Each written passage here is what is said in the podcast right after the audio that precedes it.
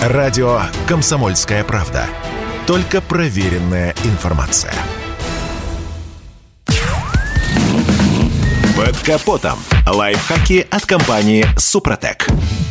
С вами Кирилл Манжула. Здравия желаю. Во время летних дождей мы часто сталкиваемся с очень неприятным явлением, которое называется аквапланирование. Оно настолько опасно, что даже в ПДД есть специальный пункт, посвященный тому, как с ним бороться. И казалось бы, зимой об этом можно не беспокоиться. Но так было до тех пор, пока не началось массовое применение специальных реагентов.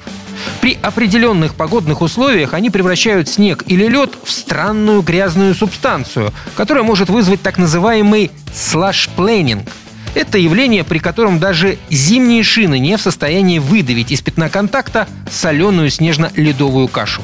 Причем в момент контакта колеса часть этой жижи прессуется и опять превращается в лед, а часть в виде грязной жидкости образует клин между скользкой подложкой и шиной.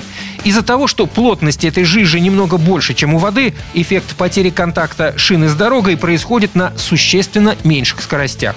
Но и это еще не все. По причине более высокой плотности мерзкая субстанция создает еще большой тормозящий эффект. В результате совокупности этих факторов автомобиль практически перестает управляться и может очень резко изменить траекторию движения. Поскольку передние колеса испытывают серьезное сопротивление качению, велик риск перехода задних колес в неконтролируемое скольжение, то есть в занос. Есть и еще один неприятный эффект. Дело в том, что в любом случае грязные брызги будут попадать на стекла автомобиля, мешая обзору. Так что же делать, чтобы не оказаться в подобной ситуации?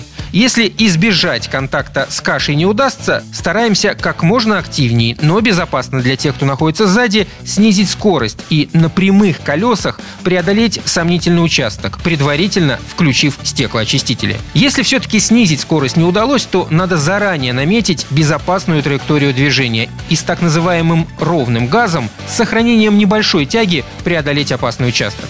В случае возникновения проблем с курсовой устойчивостью осуществляем коррекцию направления движения с помощью руля, но стараемся избегать больших амплитуд, иначе можно спровоцировать потерю управляемости. И, конечно, надо избегать ненужных маневров в зоне работы дорожной спецтехники и не превышать разумную скорость движения.